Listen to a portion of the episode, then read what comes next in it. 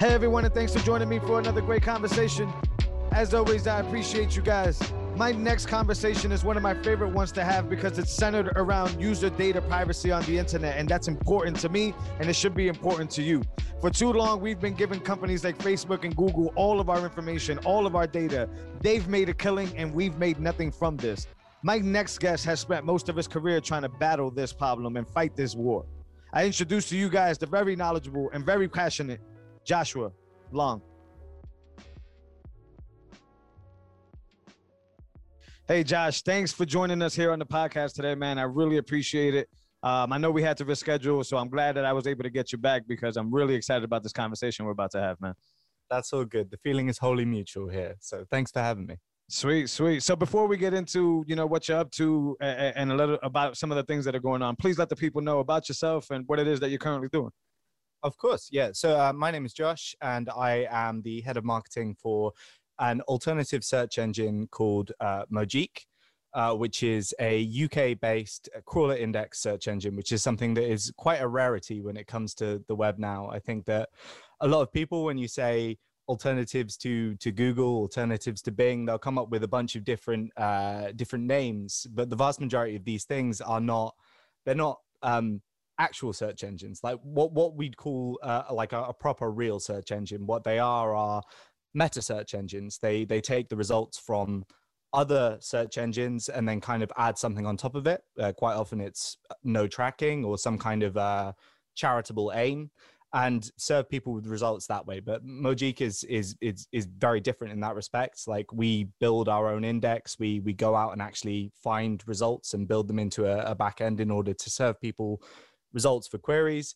Quite a rarity in the in the in the modern web. But um, I guess to give a, a bit more on myself, like to go a bit deeper on that, like uh, yep. I uh, am a person who's been working in marketing communications for a good seven, eight years now, and probably about in the middle of that tenure, I started to kind of wake up to the things that I was engaging with on a on a daily basis, and uh, the way in which maybe some of the stuff that we have kind of accepted uh, happening when it comes to the provision of products and services is a bit creepy. Like, yeah. it, there's there's this this whole kind of uh, structure that has evolved and that a lot of businesses have um, bought into because it's the way that they go about marketing their products. It's the way that they go about selling them. That is not necessarily good for the for the world, for the web, for for the way in which we, uh, I guess, would like to have a system that we can openly access information and openly communicate. Um, and so around about then, I started thinking about the ways in which I could maybe leverage the knowledge that I built up, the skills that I built up over time, and and kind of direct them more towards a route that was closer to the the world that I'd like to live in. And so um, I started off uh, my first job that was kind of like a pro privacy marketing um, was with a company that is building a blockchain based social media network, which is which is quite a cool thing. Like, yeah. uh, censorship resistant, like um, you own your your stuff, like the cred- credentials and things like that, and not necessarily old web things. Okay. Um, I was doing that gig for a while and then moved over to working for Mojeek. Um, I guess the background to all of this is I believe that something is fundamentally wrong with the way in which we currently kind of uh, look at the web. And uh, I'd like to do my absolute best to move it in a direction that is is better for people. Yeah, I, I actually champion that cause, man. I, I'm with you. I want to go back a little bit, though. That moment when you realized that, you know, you were noticing that there was some crazy stuff going on. Was it like direct something that happened to you, or was it just what you were watching your peers do, or or what kind of eureka moment was it?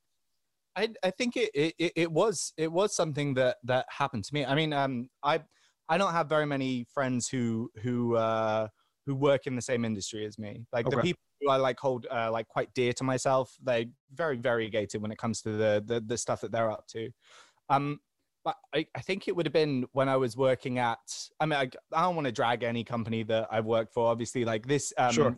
For me, this is, this is like a, it, it, it's a, I have a structural analysis of the thing. So anybody who's involved in that system, obviously it's not great to be doing it, but at the same time, it's not necessarily their fault. So like, I'm not, this is not me trying to slam the company for it at all. But um, I was working at a uh, company that was doing like traditional digital marketing, as much as you can call it traditional, because obviously it's like the last twenty years, basically. Um, and we were experiencing a kind of a downturn year. We were having a little bit more of a difficulty when it came to selling our our, our product, which was, uh, it was an event, um, basically, like trying to get yeah. people to sign up for an event. Sure. Um, And the person who was uh, kind of the, the M D, chief exec, whatever position you want to give this individual, um, was drilling down into the, the data a bit more with me and attempting to find ways in which we could do more targeted advertising, like ways in which we could take the characteristics of the audience that we already had yep. and uh, attempt to find like slices of it that we could drill into a little bit more. And um, there were a few ways in which I guess you could have taken the data that it started to not sit well with me. And, and, and I mean, now I've got to a position where the vast majority of this targeted ad- advertising, maybe actually all of this targeted advertising doesn't really sit well with me at all. But yeah. at that point I started to kind of wake up and go, I, it's, it's, it's kind of strange that someone can come to this space, and that space was Facebook at that time. Yeah. And they can come there for the, the, their goal is to talk to their friends and to share some silly news articles and to like, to set up some events. And you're just kind of like sat there in the conversation, sort of poking them and going like, well, I mean, you've come to this space in order to have this uh, free exchange of information, this uh, free communication stuff. Um, but also we're aware that you've got this kind of string of behaviors that have happened yeah. before where you, you, you've clicked on a thing and like some, some U I D, some like kind of tracking code has jumped onto you about that. And, and, and you start to think like, this is, it, it's quite a weird thing for, for something which uh, in the case of Facebook, uh, they were talking about it as like the modern public forum, like the, the modern kind of like public space in which you converse. Like, right. It's kind of strange that there's this other thing bubbling up uh, at, at the same time as you're having all that conversation and you're having all of that exchange of information that's sort of like poking you and, and pushing you towards these different products and these di- different things. Yeah. And, um, yeah, it, it it's nasty. It exactly. And I think the it, there was a the the main thing that um really hammered it home was I was doing a lot of reading at the time. Like I um when I was a lot younger, I used to be very very into my kind of my sci-fi. Like uh John Wyndham is a very O G uh, sci-fi like British author. Yep. Philip K. Dick is one that I think people would be more familiar with, like Minority Report and and, and stuff like that. And um, and then I kind of dropped it whilst I was at university. I I I stuck solely to like what the the books that we were assigned were, and some other kind of like uh related to my my area of expertise type thing, which was economics reading.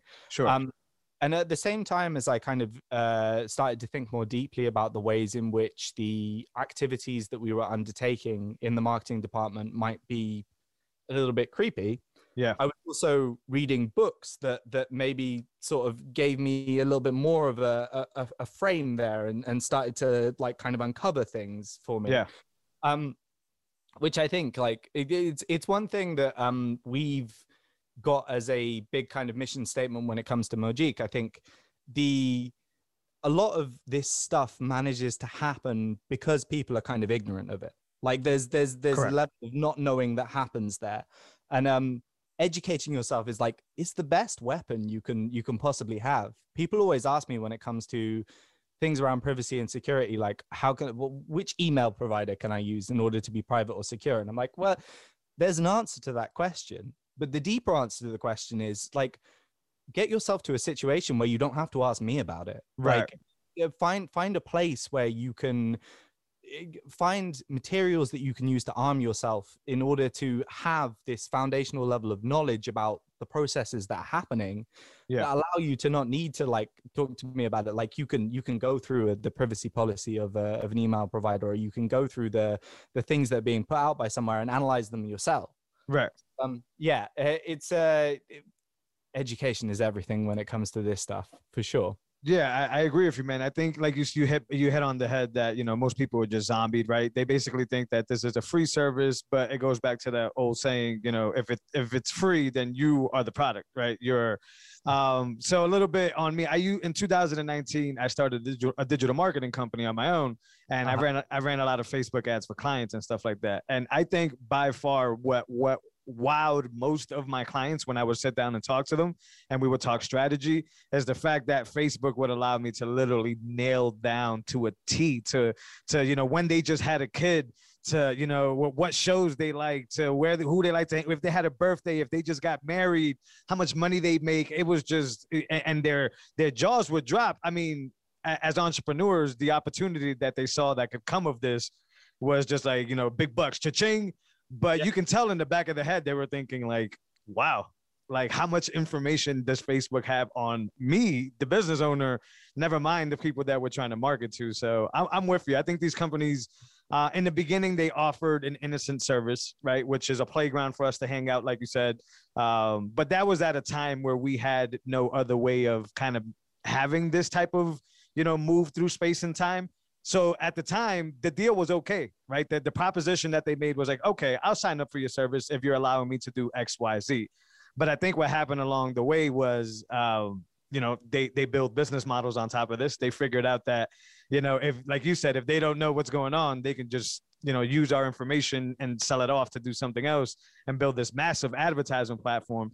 And meanwhile, while they're making these billions on ads, you and I don't get paid a single cent for the contributions that we make to these platforms.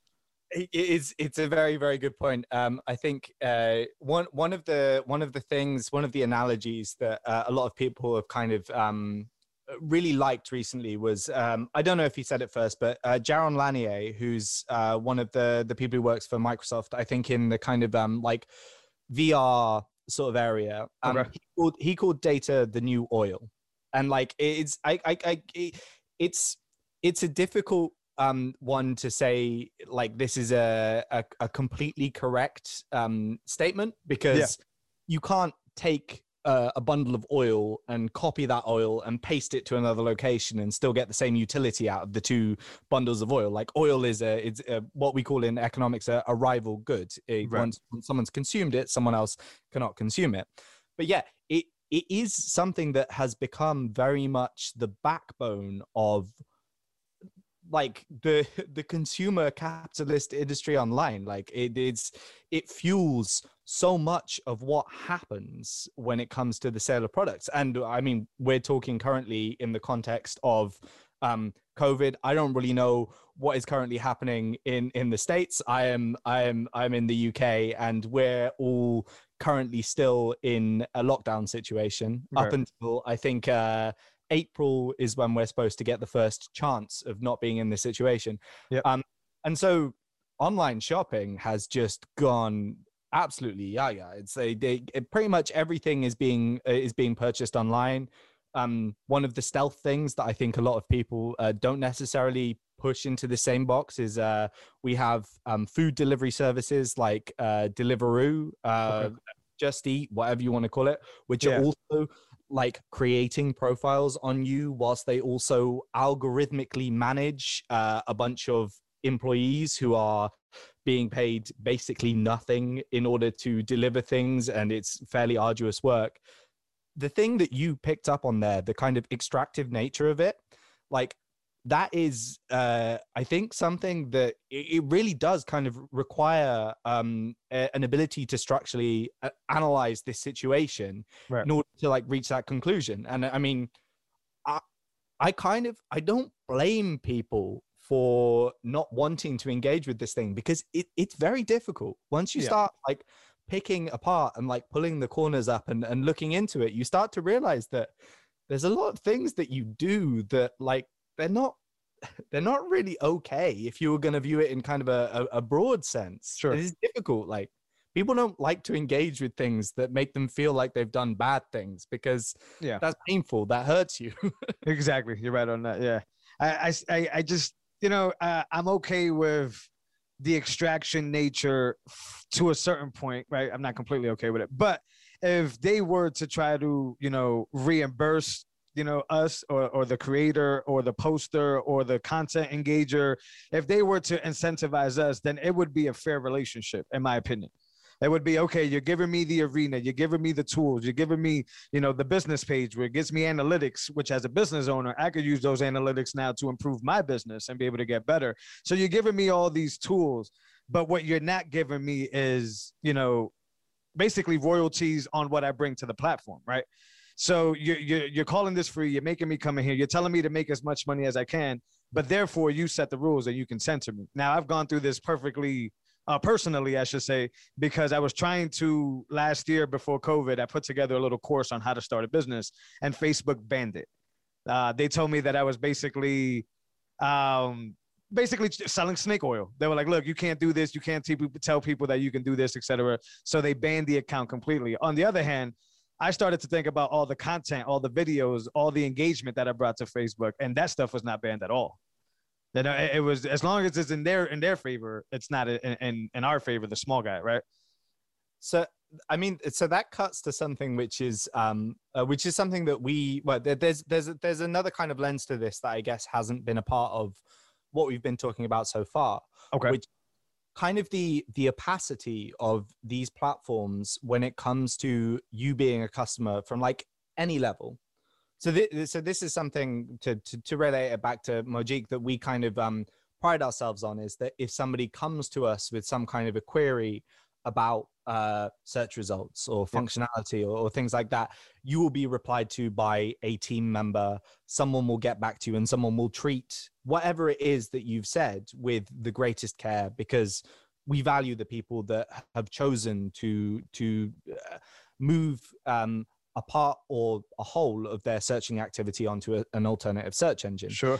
Uh, and I mean, you and I will both have uh, many, many experience of this from different levels, but have you ever tried to uh, push a, uh, a customer service query as a business or a user um, to Facebook or like Google's help desk? Uh, it is a trip because yeah, yeah.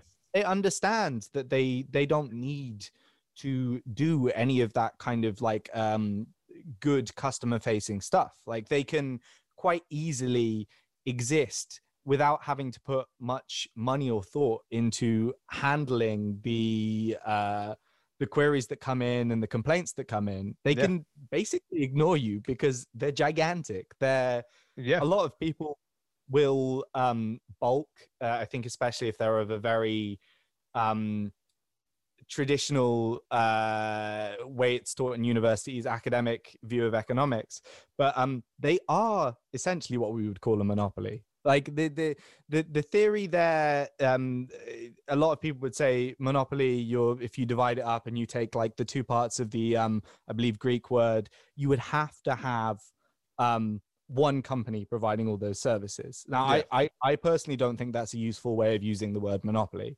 And in my eyes, you have to uh, you have to understand that um, something verging towards a monopoly should kind of be treated as a monopoly also. Absolutely. Like, got that thing coming down the way. And yeah, they they, they don't care. Like, uh, I mean, Facebook is, I think, kind of, um, it's it's dying a very, very slow and elongated death right now. I agree. But but but Google is having just as much success as it ever had, and it has countless lawsuits coming up at the moment. And I mean, you saw what happened with the uh, the News Australia thing, for example. Like that's uh, one example of um, a gigantic industry, publishing, a gigantic industry, uh, Google. With I mean, like, what exactly would you say they do? They do absolutely everything. Yeah, kind of coming together and colluding in some way in order to give the Um, kind of illusion that you've had some kind of uh, beneficial outcome for the publishing industry. And really, it's just like a, a nominal payment going to some gigantic Murdoch corporations. Like, they're the only game in town. Yeah, yeah. Very big problem. It's absolutely terrible. And uh, just to go back a little bit, in that example with Facebook where I got banned, you're right. I, you know, they give you a button where you could basically appeal uh, the reason you got blocked. I sent it in. I, it must have been just an automated response, because all I got back is, you messed up our terms and conditions. Here's a link to read on the terms and condition. So then they give you a second shot to release your ad account. And I was like, well, let me try this again. And then they gave me a little field what I could put in. So I typed in, I need some specifics in order to be able to fix what it is that you guys don't agree with. Can you please let me know what that is so I can get back as a small business to try to provide for my. That second one was automated. And since I used up my two on those automations, the account got completely squashed. It got blocked. There was no way for me to recover this. Uh, and, and I agree. There's no customer service there. They don't care about the business. When I went to one of my mentors and I told them this, hey, man, they got me blocked and I lost my two appeals. He basically told me this. I told him, I was like, hey, I know a bunch of people that are selling courses like mine. What's happening here? He was like, look, he asked me, he was like, how much are you, are you spending on your advertisement? And I'm like, like a thousand bucks a day. That's the problem. He's like, you're getting blocked because you're not spending one million dollars a day like these other companies are. It's insane. And they squashed me. I couldn't do anything with it. It's uh, is it uh, Nietzsche? Um, I, I stare into the void, and the void stares back at me. Like that's what that- I think it might be Nietzsche actually. But um, uh, I I think this this kind of cuts to um. So you you said the word censorship, and I I think this is like a very valuable lens um with which you can kind of tie together a lot of people of sort of different um political opinions and stuff like that, because sure. um. So uh, recently uh, we had the uh, the the Capitol stuff that went on, and a component to that was the um, getting rid of uh, Parler, the, the the alternative social network. And like I, I I prefer not to like kind of dig into the the sort of like the exact politics of this thing, because I think it kind of obscures the point. So sure. we had um, Parler ha- was was gone from the Apple Store, and it was gone from the Google Play Store, and that was basically two very very gigantic corporations saying this um, this thing cannot be a part of our, our our our stores. And a bunch of people on one side said, yes, this is absolutely great, get rid of them, like they're spreading misinformation, blah blah blah blah blah. Um, and then we moved on a little bit further forward in time, and a messenger that is very dear to my heart, um, which is Element Messenger, which is uh, based upon a protocol called Matrix. Um, basically, it's a federated messenger. So you might um, be using Signal, for example. I'm not. Yeah, I'm not, yeah, yeah. yeah. Signal, uh, love it. But at the same time, it is fundamentally a, a centralized service that if it was to get shut down or honeypotted or something like that, we would have a problem. Okay. Element basically doing a very, very similar thing to Signal, except from it's federated, so people can run their own instances. So if you and I decided that the things that we're saying in this interview right now were way too spicy um, for them to be uh, hosted even on Signal, we could set up our own little uh, like server, and we could converse on there. And unless the uh, the U K security services decided to come into my house and specifically get that thing, we'd pretty much be fine. We, we'd be good. Okay. Um, over the course of a weekend, and I mean, it's back up now, but over the course of a weekend, the Google Play Store suspended Element Messenger, which meant that mm. people who were running, uh, who were using um, Android devices couldn't download it as a standard thing. Obviously, wow. Android has the sidestep of the A P K thing, where you can you can sideload an app. You can um Correct. you can download an app, an app without having to involve the the Play Store. And I encourage people to do that all the time. Likewise, like, don't bother with the Play Store. Like, but what you're doing is you're you're making it so that um I mean you, you might have had these situations as well. I'm I'm sure you have, as an individual who loves technology, who who is uh, definitely up on these things as well. You've had situations where you've attempted to um, kind of convert, and this is a very like religious way of saying it, but I can't yeah. think of that way of saying it. Um, people who are maybe not necessarily as up on these issues of privacy and security into using something that, that, that you're using. For me, it was Signal. Like, I had a mass exodus of friends. We were all chatting on a big Facebook uh, convo ages ago, like maybe four, six years ago. And I said, hey, maybe we should shift this elsewhere. I don't really feel com- comfortable with using Facebook for this stuff. And thankfully, my friends are great people, and they were all willing to humor me. And now, like, there's a decent amount of them that are um, evangelists of of Signal, who will go, yeah, this, this is the better messenger to use. But if we'd been in a situation where Signal had been banned from the Google Play Store, and those people had been using Android things, I, I'm not sure that I would have been able to get them to do the A P K route. It's like there's extra steps that have been added in here. Yeah, true. So grounding it back in what what was the the the the the, the thing that I picked up on before I went on this uh, this this this big rant around censorship, like it cuts both ways. Like the the the the, the problem is you can cheer for your political side having one in some way against the forces of the other one uh, when it comes to the banning of an app from an app store. But the bigger problem here is that Google has the ability to ban that app from the app store. Like that, they, it's not a good thing. We, no. we should not be putting our trust in them in any way, shape or form when it comes to that process. Like, right. Yeah, it, it's scary. Yeah. Here we had the, you know, obviously the President Trump thing where they removed them off of Twitter. And, you know, I, you know, if anybody listens to this podcast, know that I'm not the biggest Donald Trump fan for whatever reason, but that's irrelevant to the point, right? The point is, is that you are no, do, you're doing no different Twitter, no different Google, no different Facebook than in the medieval times with the book burnings, right? Like you're trying to basically exile a whole part of a population to learn, you know, to basically leave it up to them if what they believe and what they're reading is true or false. You can't be the orator of information um, unless you declare yourself a publisher. Uh, you can do that and just start paying people, which I think is where we're going here. Twitter's latest announcement of being able to pay people for their tweets or whatever, I think is the direction in these companies kind of doing the okie doke, right? Where it was like, oh, we're getting a lot of heat for banning people. But if we, you know, open this platform up for people to start getting paid for these things or whatever, then therefore we are more of a of a publisher than we are anything else. And then that kind of gives us a little more gray area to work in. Um, but I'm a little bit ahead of even that because I feel with, you know, twenty twenty being, you know, what it was and with people having more time to realize these, you know, things that you and I have probably picked up on for a little while now. We get to the point now where we see things like what Bitcoin is doing, right? What what blockchain technology is doing, right? And now we're at the point I feel where it's like, well, wait a minute. When I signed up with you, Facebook, and I signed up with you, Google, I needed you to to facilitate this exchange because there was nothing out. Now on the now we have a way to do this without the middleman, without having to trust anybody, without. And I think this is where the landscape slides over and says, okay, you know, the, the face you said it a little while ago, Facebook is burning slowly. And I think it's because of this. I think people are realizing that we have been giving them all the power. Um, in the beginning, we were dumb. We didn't know. And now it's forcefully. Now we, we're so embedded in these ecosystems that it's really hard to pull our businesses out of it. And it's really hard to pull ourselves out of it. So it's like this new mass awakening of people that are just realizing that, you know, we need to decentralize these big platforms and they're way too powerful, especially here in the States when they got a bunch of lobbyists sitting in D C, um, you know, flooding millions and millions of dollars and getting their way. I mean, Amazon wouldn't be Amazon if they weren't able to manipulate, you know, politics, if that makes any sense. Oh, Lord, yes. I went on a rant there. I'm sorry.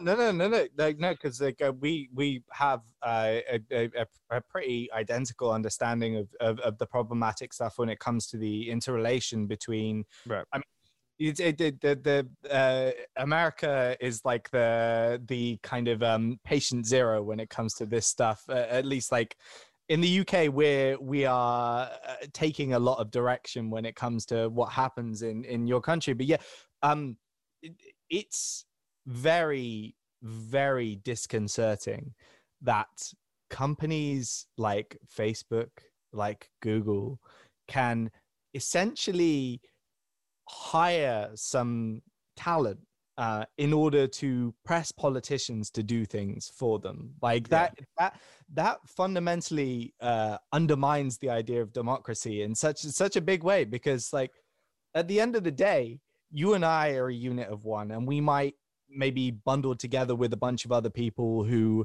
have a similar kind of analysis of things, and maybe we've got a bit more power, but we will not beat these gigantic corporations because they have these stupid quantities of money. Like they can always, yeah. always flash up more. And, and, and it, it's, yeah, I mean, um, I'm, uh, I don't know if you've uh, been kind of following the recent sort of uh, appointments when it comes to um, Biden, like speaking specifically on a U S politics is actually something that, that I do follow a, to a decent degree and ha- have been for, for, for a good, like eight years now. So, nice. um, so I feel like I can I can speak on this. But um, uh, one of the appointments to the um, the department, I think, that is doing the work around antitrust, like going forwards, um, is a guy called Tim Wu. And so I don't know if you've you've yep. heard of it. No, Tim yeah, yeah, yeah. Very, very appointment. And like, like I like, up until the point at which Tim Wu was announced, I was kind of um, I was very, very uh, down on on Biden's attitude towards uh, actions that could be taken against these companies, or things the the way in which the uh, the U S government could play that would maybe not favor them so much. But um. Attention Markets is an absolutely great book, um, and The Curse of Bigness is one that I read very recently as well. I okay. think that man is a, a, a very good appointment, because he has the same kind of analysis that you and I have been talking about recently, and it's it, it, it's not a common thing to be held between people who are appointed to those positions. Like, they normally either have um. have an understanding of the system that doesn't kind of challenge it in the same way that we're talking about. Sure. Or alternatively, they're just willing to take the paycheck and just don't really care too much about, about like what, what, what's going on there. Um, but yeah, it's, it, I mean, something really, really, really has to give, because yeah. we are sliding into a situation where like uh, Google bought Fitbit recently, and Huge. like, Yeah. That that uh, I, my sister has a Fitbit. Yep. Her partner has a Fitbit. Like, I could, so many friends of mine yeah. have a device that is monitoring like their heart rate and like understanding when they go for a run and stuff like that. And the, the thing that I always kind of um, try and underline these conversations with, because a lot of people, uh, when you talk about that stuff, they say, oh, you're just being sensationalist. Like, there's there's nothing that can be done with this data at the moment. Like, it's uh, what you're doing is you're trying to make me paranoid about this purchase that I've made, or, or something like that. Yeah. And it, it's it's it's not about the technology that's there now. Like, if you give me twenty terabytes worth of data about yourself uh, today, I can take that hard drive and I can store it, and I can wait up until the point where I have the technology to use it against you in a big way. Like. Yeah. Yeah. And I mean, Google is just a, a machine for hoovering up companies. yeah, yeah. And if you want to bring it to a, a, a moment to argue their point there, uh, it is, because at the very least, they could pay you for the data they're taking from you now in the moment. Uh, it, you know, if you want to think about it locally instead of, you know, long distance or whatever. See, but I, I've already, you know, th- you know, I'm big into, into Bitcoin specifically. So there's a term in Bitcoin that has really caught my attention lately in all avenues, right? And you, you know, not to single out any single politician, but it's the don't trust, verify. Um, so I, I'm really, I, I even if you're optimistic about a certain politician, or I'm optimistic about a certain politician, I still think that these companies have endless pockets, and it's only a matter of time before that politician gets to his, his price or her price and is able to, you know, get manipulated in a sense. But on the other hand, when you have a trustless technology, right, when you have this blockchain, or when you have this information that is completely transparent and nobody can change it, these smart contracts with Ethereum and these things that are coming out, I think that will eventually beat over the average human politician, because then us as people don't necessarily have to trust anybody. We just need to verify that the information that they're saying is true. And, and, and I'm very on that end, right? Like, I, I'm, I'm a little bit past the point where I'm putting all my marbles on a human being to figure out these problems, right? And, and the, and the, I guess the proof of work would be what Bitcoin is doing to fin- to the financial system. It's literally mastered money. It's done gold better than gold can do, right? And then I don't need to sit here and wait for anybody to tell me the truth of the matter, which is, hey, you gave me this much, or you're worth this much, or you're X amount of this much. I can actually go and get that information myself and verify it. And then I don't have to, you know, take Josh's word for it. I just know that Josh is worth X amount of currency or whatever. And and I think that on a bigger scale, when we talk about smart contracts and we move away from finances, you know, I like to imagine a world uh, where I was talking to Nick. I think you told me you, you heard that interview, but where we were talking about, imagine going to the doctor's office and you guys have a multi-sig for your for your um for your medical record, right? And nothing can get added to this medical record or removed from this medical record unless both keys sign for that change to happen, right? We can't do that right now. So a lot of things happen. And I work at a hospital, so I know these things. HIPAA violations happen where people get into other people's medical records and steal their information.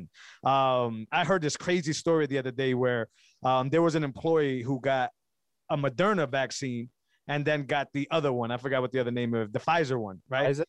Yeah, right. And you're not supposed to, I guess, mismatch these things. So he called the human resources the, the, the, and said, hey, what's happening here? And I kid you not, Josh, his response was this: don't worry about it. I'll just get somebody in I T to switch it. and, and I was just like, I was like, a, a medical record? Somebody from I T is going to switch a stat.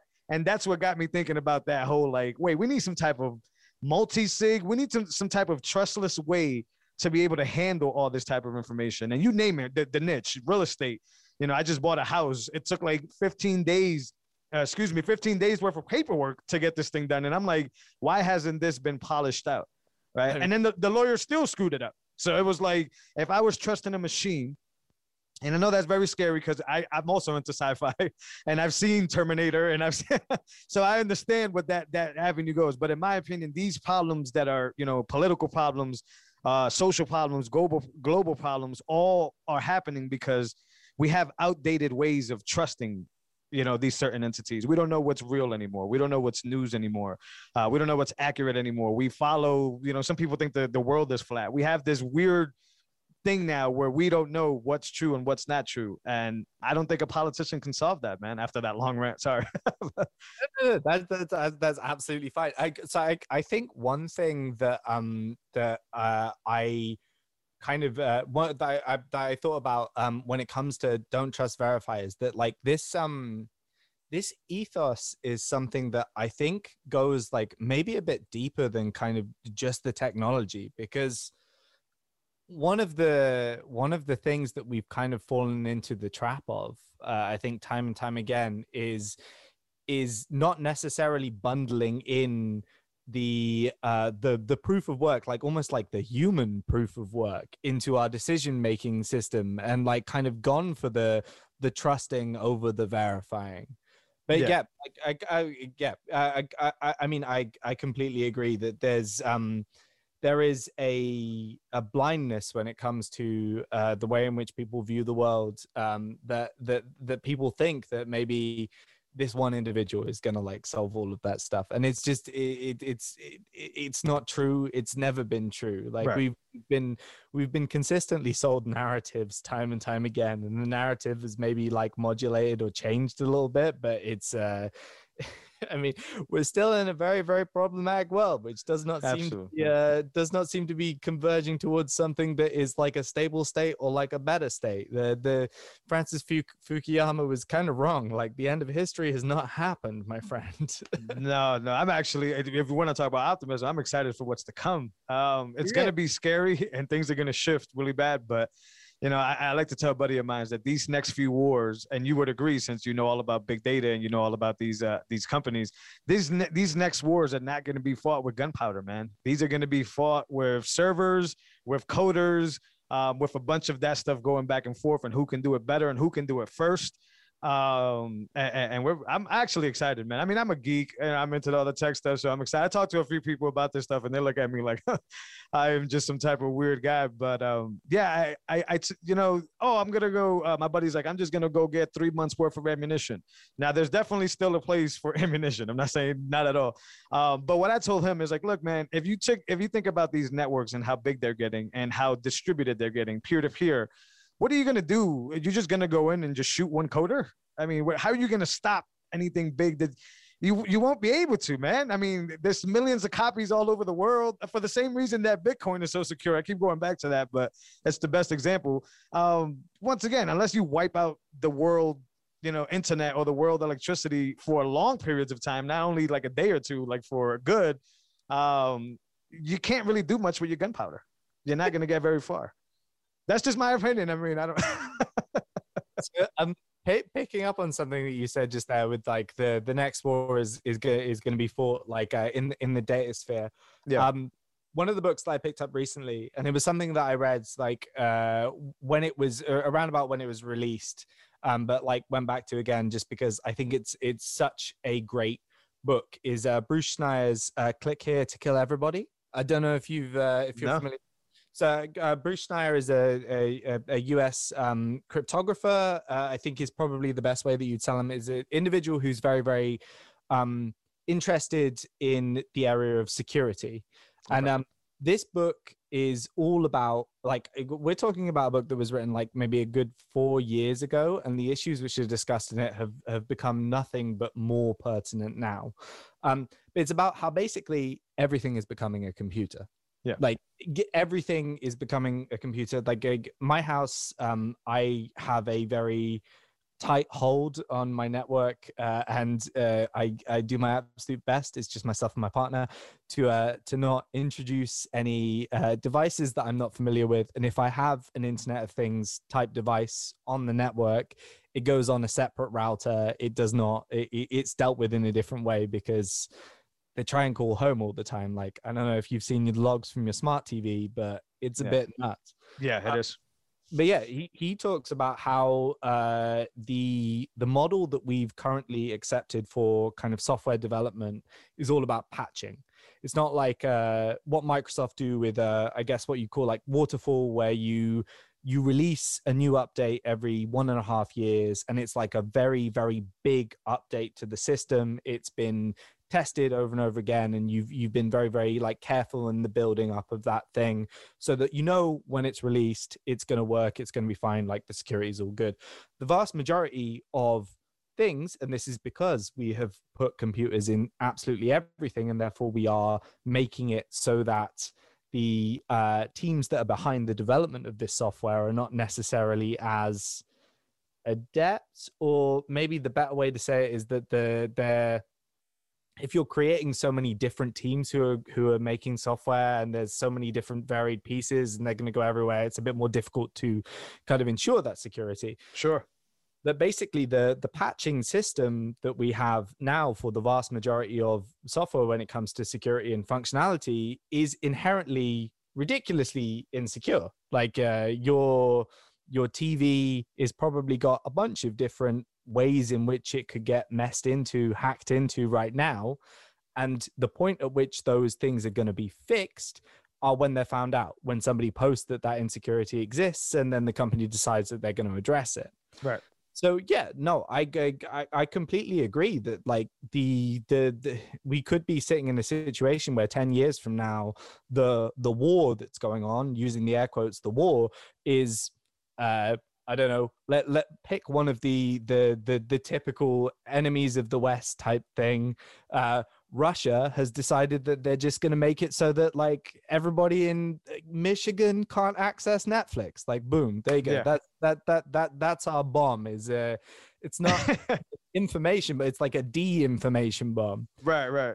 It's a discomfort thing. yeah, yeah, well, but I, I mean, have you uh, have you talked to people when they haven't been able to access their favorite streaming service? They yeah, get I'm a dad, man. Oh yeah, of course. Yeah, yeah, yeah, yeah, yeah. No, and and I mean, just to, on a broader scale, what are, allegedly what they've done with you know the U S politics, right, and how the, the trolls and the bots that they've inserted to kind of stir narratives and stuff like that. So I mean. It's it, yeah. I mean, I think it was a few weeks ago where there was a plant, a water treatment plant in Florida that got hacked. Um, they didn't say where the, the hack originated from. I don't even think they knew, to be honest. And um, and that's another all, a different way to be able to attack people from a distance, right? Um, so yeah, it's it's insane. But the more we have to trust these middle entities and these old ways, like you said, software, these old ways of just handling and transacting and communicating. Um, the longer we do this, the more we empower these companies, the more we, you know, give them endless amounts of money. Who cares about a lawsuit when you have an unlimited amount of money? Yeah. You know? So they could get sued to forever, but business con- continues as usual. Um, I used to code Android apps uh, a few years ago, so I, I have a little bit of underneath uh, underneath the hood experience. And um, yeah, what you're able to do with these A P Is and what you're able to scope out uh, and the information that you're able to collect through the app itself without the user even knowing. Um, until you get caught, like you said, right? Because then you can get caught and then Google can say, oh, well, you can't use that A P I no more, but here's a new one. And they kind of give you like another backdoor, and, and if that makes any sense. So it's an endless game that I don't think the average person even realizes is going on. I mean, it's a fact that, and I don't, I don't want to leave Apple out of this equation because we haven't talked much about Apple in this conversation, but they're at it too. Like, I have an Apple smartwatch, and for, for one, there isn't one second that goes by that I don't think to myself, oh crap, you know, I'm, I'm giving these guys valuable information about myself that they're just extracting for free. Uh, as a matter of fact, I paid them to give my data away in, in a weird, super weird exchange there where I paid to get extracted from. It's nuts. It is. It's absolutely nuts, and it's it's something that um has just uh, it's it's managed to captivate this mind space. Like the, it's it, it it seems easier to imagine like the end of the internet than to imagine an internet that is not dominated by yeah. monopolies, which is. That's an issue because you could you could very easily provide this thing without having to have that situation. Like it, right. it it's been inserted into it. It is something that we have allowed to happen off the back of these gigantic data hoovering models. Um, and it, it it could be very different. It, and and it would be a lot better for you, the consumer, if uh, you had a situation where five, six, seven different search engines were competing in order to provide you with the service rather than the gateway to the web. The yeah, Google. yeah. Yeah. And then they build all those convenience features in there. Like I was talking to my sister the other day, just because I got this M one Mac, and she was telling me how, you know, Safari runs really good on the M one. And I'm like, I hate Chrome, but they it's so tied to my business with the convenience that they've given me. That I, I just downloaded Chrome. I went ahead and downloaded Chrome. And not to say Safari is any better than Chrome, but I know there's better options out there, right? And it's just one of those things where, you know, all the features they add to it um, are helpful to my business. And it's, it's not to make an excuse. It's just a lot of hard work to try to muster up, to try to go bring that somewhere else, you know? It's, it, it's the many, many different kind of competing uh, views that come into the situation of deciding what the thing is that you're going to use. And yeah, yeah. Uh, I mean, yeah. So how do you, how do you guys, because it's obviously an uphill battle at Mojeek, right? Because you guys are facing these companies that have endless pockets. So how do you, how, how do you even the, the playing field? How, how do you guys compete?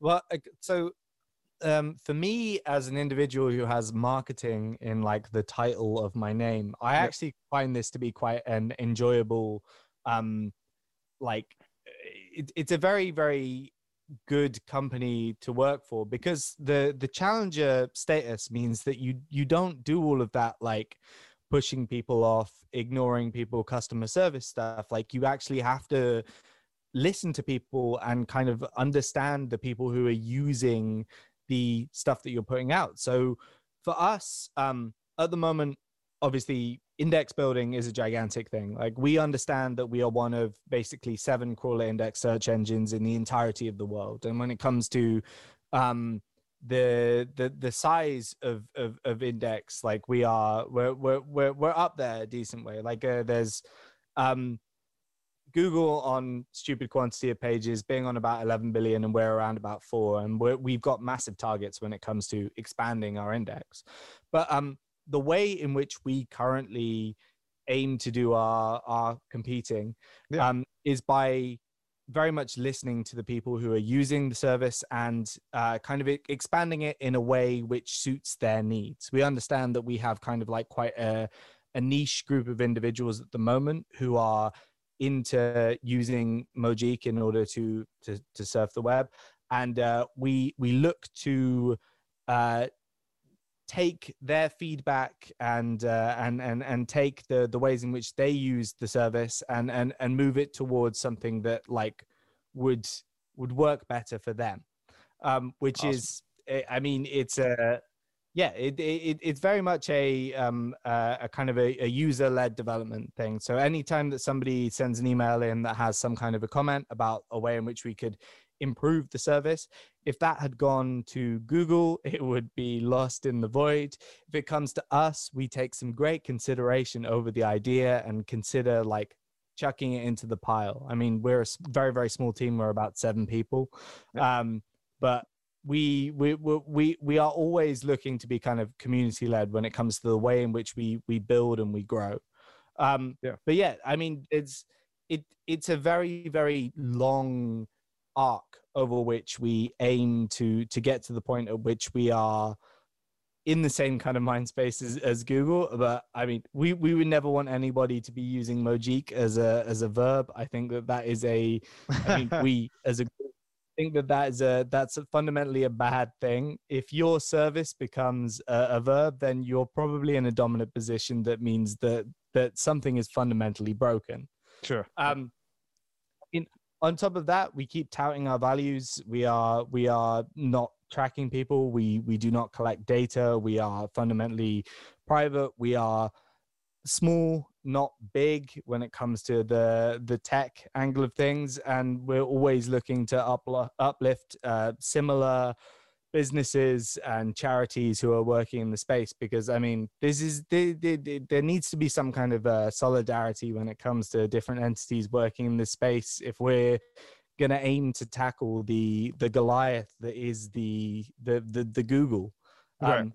Yeah, that that that that's that's the way we go about things. It's it's um, it's very much a case of putting as much resource as we can into building up that big property, which is which is the index, and continuing to crawl and index the web, so that we don't end up in a situation where there is basically the Microsoft search engine, the Google search engine, and then the Russian search engine and the Chinese search engine, and that right. is everything.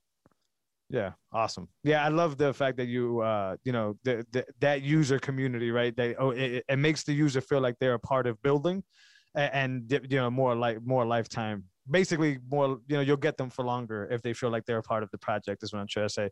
So super cool on that end. Now, if you were explaining it to a five-year-old, um, can you explain to the listeners the difficulty or, or the process of building an index and what an index even is? Of course. Yeah. yeah. So, um, I, I guess you, you can divide up a search engine into basically three parts. Okay. You have a crawler, which is like an internet bot that goes out to the web. It finds a web page that you want to put into this index.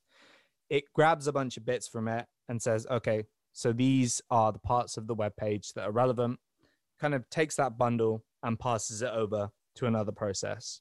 That's basically all that a crawler does. It's like you, when you go and browse pages, it's the same process, except from like some of that information is kind of being bundled up and chucked across to another thing. Sure. Crawlers, they don't do, uh, they don't take up anywhere near as much of the kind of energy and the, the, the, the time commitment that the index side of things does, but very valuable process, because without that, you don't have the information that gets inserted into an index. Sure. Now, the index is the repository of all of these different aspects that, that the crawlers have pulled from web pages. That is the thing that you query when you do a search. So when you put your terms into the box on whichever search engine you're you're you're looking for things on, mm-hmm. those terms get taken back to the index, relevant things get found, they get ranked, and then you get your results. So your index is basically like uh, if you have a library, Yep. the content of the books, that's the index, the information, the actual stuff that needs to be used in order to answer whatever question it is that you're putting into that search box.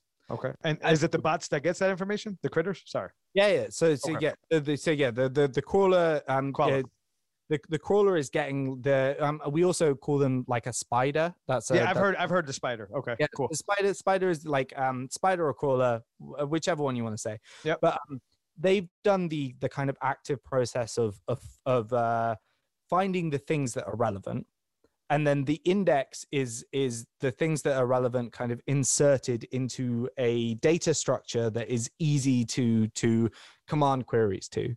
Gotcha. So that index needs to be like built in a way that it's very very easy for you to go, hey, uh, Rolex watch, and it goes, ah, Rolex watch. Uh, I I know exactly what you want, my friend. Gotcha. And then the final, just to, to complete the triumvirate that is uh, the search engine stuff, is uh, ranking. So the algorithm. So there needs to be some way in which you can make it so that um, results that are more likely to be relevant come higher up. So when you query the index by putting like that command into the into the search box and it goes back to it, those results that are deemed to be relevant, say there's one hundred things that are all supposed to match the query of Rolex watches, there needs to be some kind of way in which you can sort through them and go like, oh, this one is probably going to be more relevant than this one. And there are so many different factors that go into that process of like observing those results. You could have, for example, um, freshness is is something that you could say you'd like, how recently was the page crawled, or alternatively, Um, how recently was the page updated? If we weren't going by by by the crawl, we were just going like uh, how how recently was extra content added to it? That could be yeah. something that was like an up-ranking factor, um, and all of those three things come together in order to to build your search engine. The the thing that uh, we've seen quite a lot recently, and this uh, has especially been a big thing in the privacy space, uh, like the last like ten, fifteen years, is Um, entities like DuckDuckGo, for example, or yep. Startpage, who don't do the process of crawling and indexing, but do do the process of the ranking algorithm thing. And the way in which they're able to do this gotcha. is that um, a bunch of search engines, but especially Microsoft Bing, are quite willing to uh, allow you to use their index, providing you have like a relationship with them. So that's DuckDuckGo, for example. They will serve you results from Bing and Yandex, and obviously they don't track you, and they will have their own kind of ranking algorithm. That's like how that process works. And I, I guess the issue is, like we were talking about earlier, um, the App Store on Apple and the App Store on Google being able to ban you if there is just an index from Google and an index from Bing. Then that means if they didn't like your business course, it would not exist on the on the web. It would just not be in any way available from anywhere. And right. uh, this is the value of having multiple different indexes of the web, because different crawlers will be looking for different things. They might happenstantially come upon content that other places wouldn't go. They might be directed, like in the example of Yandex.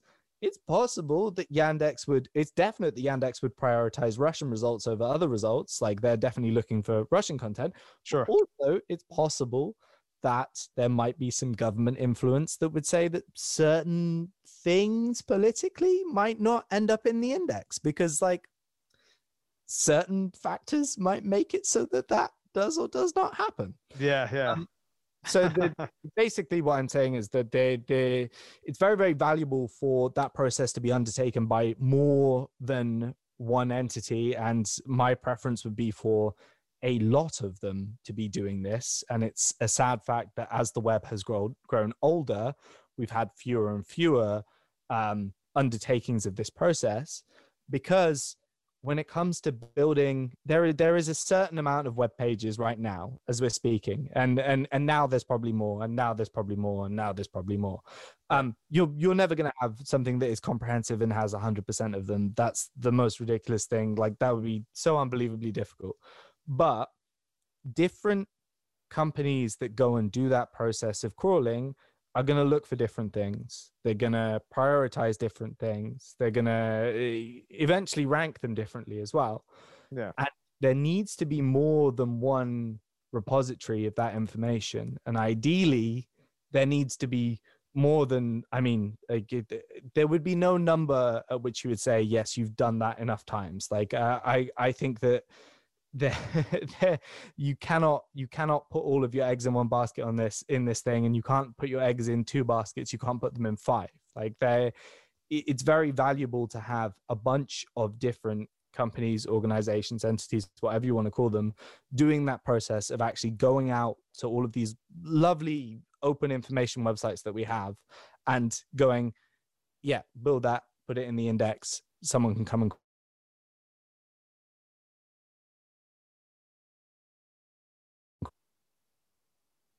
Yeah, lost you for a second. Back? Yeah, yeah, I'm back. Okay, I'm yeah, back. yeah, yeah. No, I, you were just at the end of that. I was able to get the whole thing.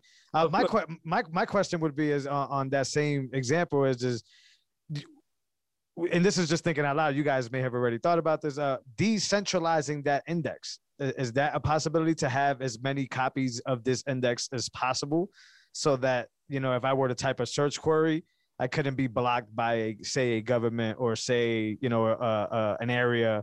Would would that be feasible? I so um I think that there's there's kind of there's there's two ways that I think you could you could probably apply decentralization to this process. One okay. of them, which, which is also quite interesting, is the process of um like crawling, like being able to take crawling and making it so that it wasn't necessarily something that was being done by the spiders that were hap- were, were were crawling from the servers that we are running. That that also like quite a cool thing. But what you're talking about is basically having different instances that that could not necessarily um, be blocked. I mean, at the moment, we are not in a situation in the U K where, um, well, not in the U K, like just globally, but, sure. but the U K is, is relevant for the law side of things. We're not in a situation where anybody is attempting to block access to our index, aside from probably the Great Firewall of of China, and maybe like there are some other uh, countries. So I get, I guess that there is there are there are ways in which you could probably um, undertake access that would be decentralized, that would would have some benefit there.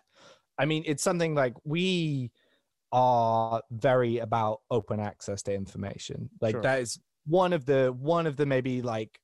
five core values that kind of underpin the things that we do. And so if we saw that there were gigantic quantities of people, or like even large quantities of people, if there were people who were being blocked from accessing our service and there was a way in which we could kind of cut around that and make it so that they did have a true alternative in search, so they had an under, another index that they could query aside from Bing and Google, yeah. then we would we would go about it. Um, I think the thing is, uh, at least w- when it comes to search, we don't currently have a very, very clear way of applying that to what we do. I, I guess because it's it's um it's a very, very interesting process, and it has like a lot of kind of tradition baked into it. Um, and also, yeah, it, it's a need thing at the moment. Like we've we've not seen that need, but gotcha. I I guarantee you right now that if we were to find that there was that need and we could find a way of of, of making it so that uh, so that people weren't blocked from that access, then yeah, we would we would go about it. This is uh this is all about access to information, and uh, it's it's completely pivotal when it comes to your ability to be an informed citizen within society. Like yeah, yeah. yeah. Absolutely. Now on, and I don't know how much of this you can even provide, but on, you know, I thought about this with DuckDuckGo. So on, you know, how, how do you guys have a business model where you're basically, you know, not tracking anybody, so therefore you can't advertise to them all this? So how do you guys make revenue? How do you guys pay yourselves? Uh, how does that work out? It's it's super interesting because up until the point at which we had uh, like the web and, and, and Google and Facebook's models, all advertising was contextual. So okay. True. Okay. All advertising was about like, I will put an advert out on the radio because I know that this specific program will attract mainly people in their forties or something like that. And then we, we fast forward to the point at which we had the web, and all of a sudden, no, all advertising has to have very, very specific targeting because yeah. You're right, um, you're right. So we very recently have rolled out contextual ads in the same way that, that DuckDuckGo do it, in the same way that the start page do it. Like uh, there is um, there is an advert that will appear when somebody searches for something in a in a contextual fashion, because search is something that you have expressed intent. Yeah. You are going to put something in a box that shows that you are looking for a thing. And so if somebody is going to be willing to pay to escalate their um, specific provision of a service or a product, yeah. then we're more than happy to do that, because there's there's no there's no data involved when it comes to us in that process. When we we don't have to get that you, that that you are of a certain age, living in a certain place, blah blah. blah. It, it, it, that's that's not necessary in order to right. do it. So that is one of the, the the the pillars of kind of the the way in which we are uh, currently um, working to to to generate revenue.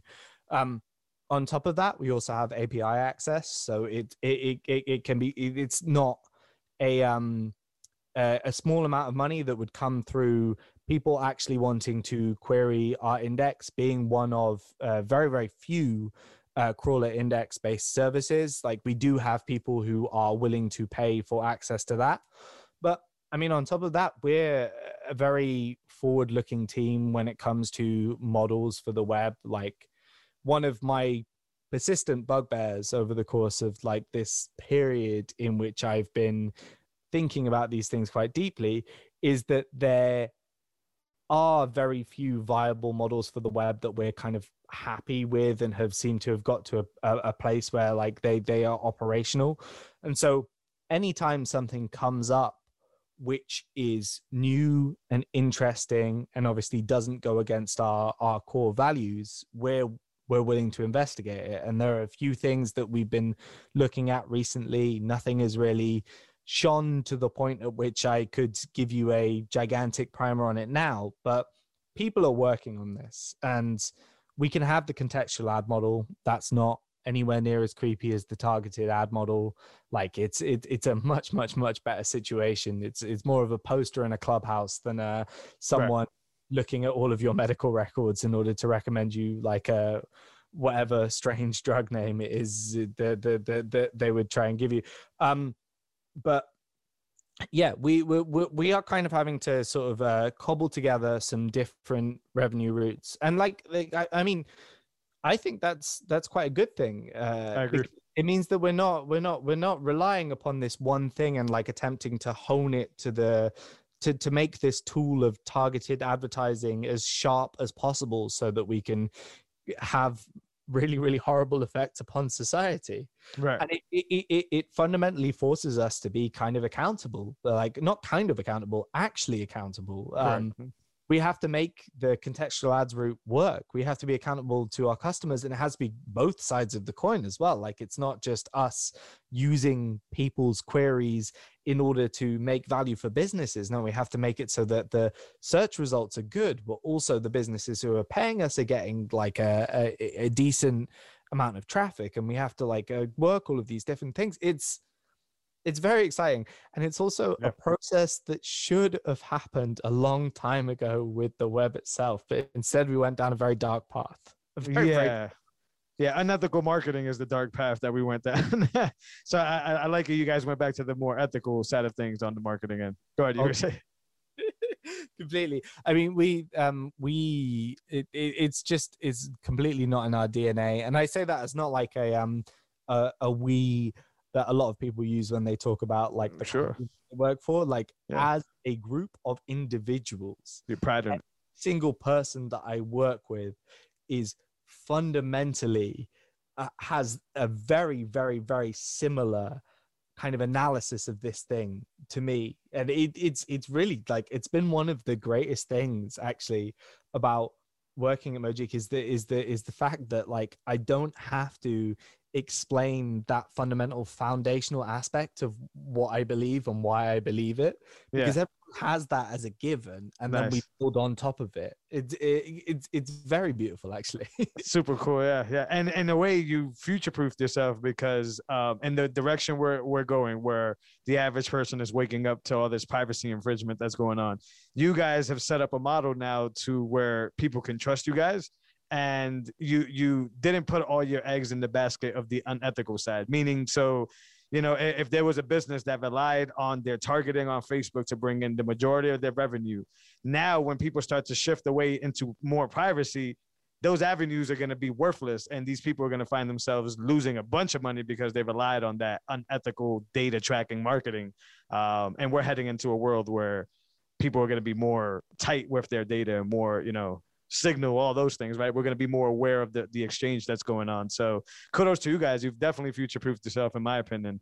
Uh, and it's incredible. It's incredible. Here's to the future. Yeah, man. Well, that, that's going to lead into my next question. So, all right, with all the information you've amassed in your previous jobs, uh, everything you've seen, you know, last year and a crazy year, uh, and everything you've seen here at Mojeek, where do we go from here? What, what's the future of privacy on the internet, in your opinion? Oh, such a question.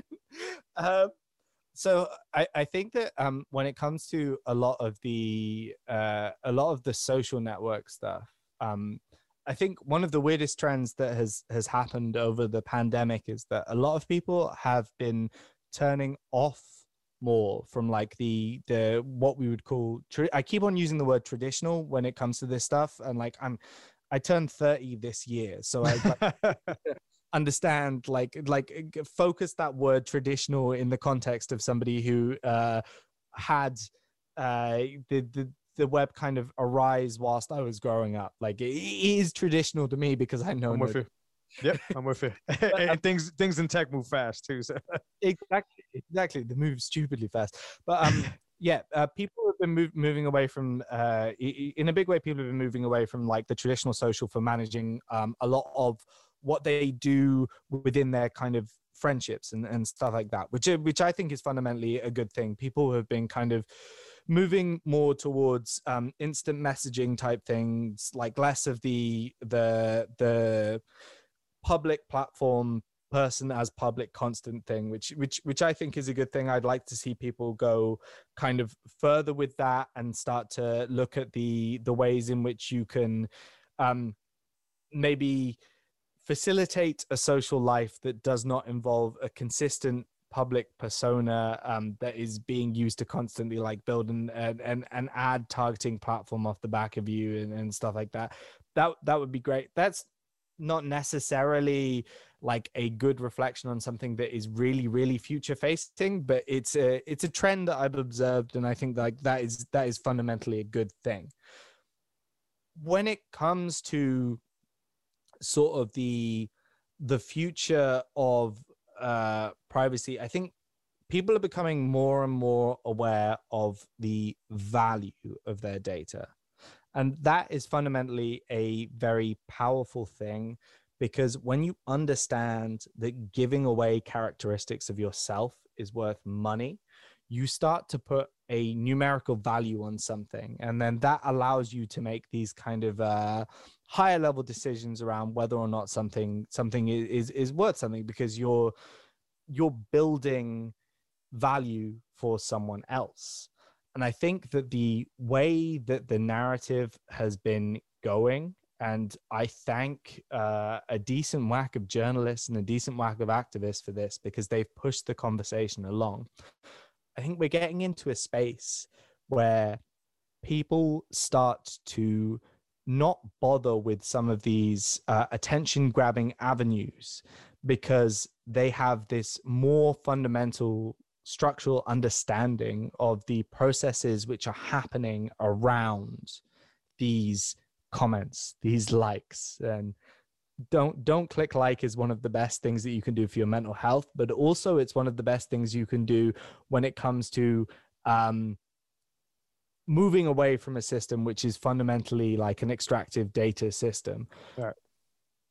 I think that, that people are becoming more and more aware, and that awareness is turning them off from these platforms. And I think that we are not going to go backwards from this point. We are going to go forwards. And that can only be a good thing for the teams and services that are true to their word when it comes to the good business that they do, the the the non-big data model, Um, non-tracking, non-surveillance services like ourselves, like a bunch of other people who are providing those things. Um, and I mean, it, was it Signal added something like twenty million users across the course of very, very little time because of oh, yeah. basically an Elon Musk tweet? Like, yeah. What that screams to me is that a bunch of people were more than willing to use Signal in the first place, right? They didn't really know about it, or they didn't have the social proof that allowed them to go, yeah, this is the service, go for it. I see a lot of people like myself or yourself who have this understanding of things, pinging their networks of friends and moving them on to platforms that are not doing this exploitative stuff. And therefore, us slowly loosening the grip of big tech on our lives. And I mean, that is both a prognostication, but also a hopeful vision for the future, because like, this is the, this is, this is what I want. I had my, um, my, my, my dad, uh, has, uh, made comments about my uncle, who is way more of a techie than him. um, having uh, an Alexa hooked up to Sonos in his house and talking about how like that is a problematic thing. And like, he's a, he's a sixty-one, sixty-two year old who is making comments about the way in which surveillance devices are being placed in our homes. Yeah. If that awareness can happen when it comes to my sixty-two-year-old father, then that awareness can definitely happen down the ticket from there. Oh, yeah. If you are listening to this and you have um, this kind of understanding, then the best advice I think I can give you is spread it. Like in the least, um, don't don't don't be someone who is attempting to look down on people because of the the the anti-privacy practices they're doing or anything like that. Be a helping hand in this situation, and we can all move collectively towards a situation where we have tech that is used by us but not using us. If right. that makes sense. It does. It does. Um, I, I've been very excited to something in that same sphere. Uh, by the way, I laugh uh, about the story about your dad because I just uh, uh, a few weeks ago got my dad into Bitcoin, and I, I was also blown away that he was willing to see the value in something that, you know, people his age look at like, why? I could just go buy gold. Like, write older people off. That's they like they they they're surprisingly good when it comes to this stuff. Like you just have to like give them give them the information. They'll get into it. Exactly. Yeah. Uh, but as a creator, right, as a podcaster, as a writer, as all these things, uh, I've been very interested in, you know, um, there's, I don't know if you're familiar with the Lightning Network on Bitcoin, uh, which is just a okay, second protocol layer. So I'm part of a Sphinx tribe where basically people could come in the room and I get streamed Satoshis through the Lightning Network for, you know, every minute that they listen to the podcast or, you know, every, you know, when they're in there communicating with the other members of the group, then it would cost you one Satoshi for every single message you put. Um, we could boost each other up and give each other. So it's this natural value for value exchange that's happening where there's no middle, right? There's Sphinx is not taking a piece of, uh, a piece of this. Uh, Twitter's not there taking a cut of this. YouTube is not there taking a cut of this. This is literally Josh saying to Jose, hey man, I like your podcast so much that while I'm listening to it here, I'm willing to give you five cents Satoshis. And it's beautiful. It, it's such a beautiful feeling that we, most people don't ever know, you know, that is happening, don't ever experience it. And I think in this new shift that we're moving to, we're going to get a lot of that um, value to value where people are not just going to be numb and hit the like button because it's going to cost them five, ten Satoshis to hit that like button, right? So we're going to share things we want to share because it's going to cost us to share. And we're going to skip things that don't, inf- you know, entertain us because it's going to cost us if we interact with those things. And I think that's a better model than just frantically liking, sharing, saying whatever it is that, you know, we want to say nowadays. And that's what I'm optimistic for going forward, for sure. I mean, fundamentally, the value is created by people like you or me. It's not, it's not created by uh, exactly Google. Don't, don't, don't ever get it twisted that they're the ones who are bringing the, the, the positive things into this situation. It's exactly. All- yeah. yeah, yeah. And it, it excites me not only on our level, but like, you know, the music industry and what the, the record labels have done to, you know, artists and how suffocating that, you know, how how I could pay a company like Spotify um, nine ninety-nine and all the artists get like this minuscule piece of that nine ninety-nine. But I spent the majority of the month listening to, let's say Drake, just for an easy example. I spend the majority of the month listening to Drake. How come Drake doesn't get my nine ninety-nine? Why is uh, Taylor Swift getting my nine ninety-nine? I don't listen to Taylor Swift. And once again, going back to this shitty, outdated model that these companies have because they want to intervene. They want to tell us who to listen to, what to do, how to do it. But we just want to get these guys the hell out of here. Let me pay who I want to pay and let them give me the value they want to give me. it's it, it's hilarious that you you also bring up the Spotify model because I, I, I am verified on Spotify. I do I do dabble in the musics and hey. you get nothing. You get nothing. You get absolutely nothing for your streams. I mean, like this is it's a project that I undertake because I enjoy playing guitar and writing songs, but you're no, you're never going to make any money off the back of that unless you have a considerable following. Yeah. Like uh Eck and Co, who I think I lost you for a sec. You there? who. All right, right, I got you. Sorry. Talk about my my my my my potted thing on Spotify was basically um, Eck and Co. Uh, made it seem as if they'd created like this uh, visionary, forward-thinking platform that was like gonna uh, revolutionize this and like distribute things fairly. And fundamentally, what they did was they created the same record label industry thing, but they just made it so that there's one gigantic record label, which is Spotify, rather than multiple. It's, it's dirty, man. Yeah. Right.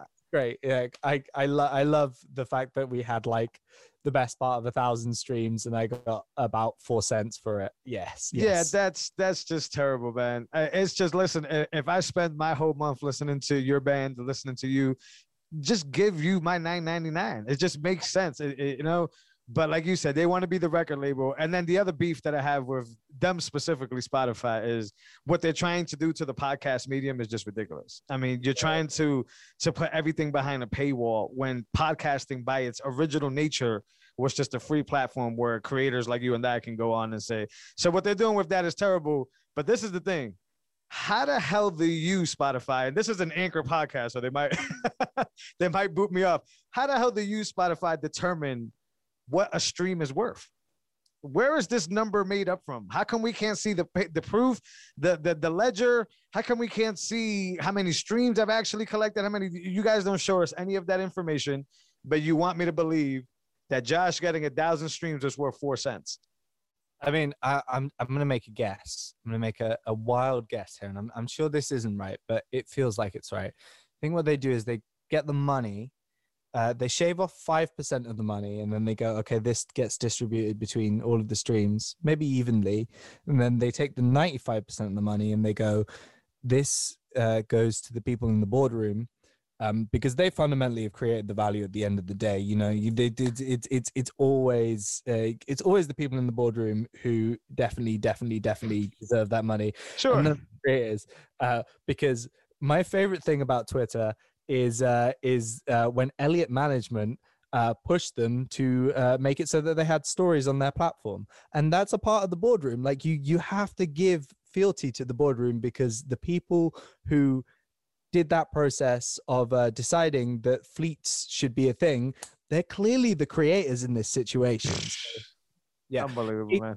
It is, it is ridiculous. And like there's um it, it one of the kind of like problematic aspects of this is that like though once again with all of these situations there are some ways in which you could quite quite easily have a fix to it. Like you could have a platform that was less exploitative and that was more um teed up so that creators got more stuff, but unfortunately we find ourselves here. There is a Netflix, there is a Spotify, there is a Twitter, there is a Google, there is a Facebook. And I mean, resist to the best of your ability, bring in the new world and throw out the old. Yeah, definitely. And uh, yeah, just uh, de- decentralize everything, man. I, mean, I know that sounds weird. I, I mean, it, I keep bringing it back up because it's the rabbit hole that I'm most recently down. But yeah, as soon as uh, back in October, as soon as I went down the Bitcoin rabbit hole, man, like a lot of the stuff just it pertains in every other avenues. It's not just in finance, right? Uh, but that, you know, as being a creator, as being somebody that has been blocked by Facebook, as being somebody who has tried to, you know, provide for himself and his family and had these big entities basically just give me the big stiff arm and say, nope, uh, you could go sit your butt back there, buddy. Uh, it's just tiring. Uh, it's, you know, I, I, I try to preach sovereignty. I agree with you. Um, we need to educate more people. Even if they go do nothing with the information, they should know that there is an option to opt out. And I do try to remind people that I was once that guy that said, oh, I got nothing to hide. They could have the information. And yeah. I'm I'm no longer that guy. One has nothing to hide. yeah, yeah, I know. But I, I thought that was the, the clever thing to say. I'm not a drug dealer. I'm not this and that. I, I don't need to. But yeah, if if they're going to prostitute me.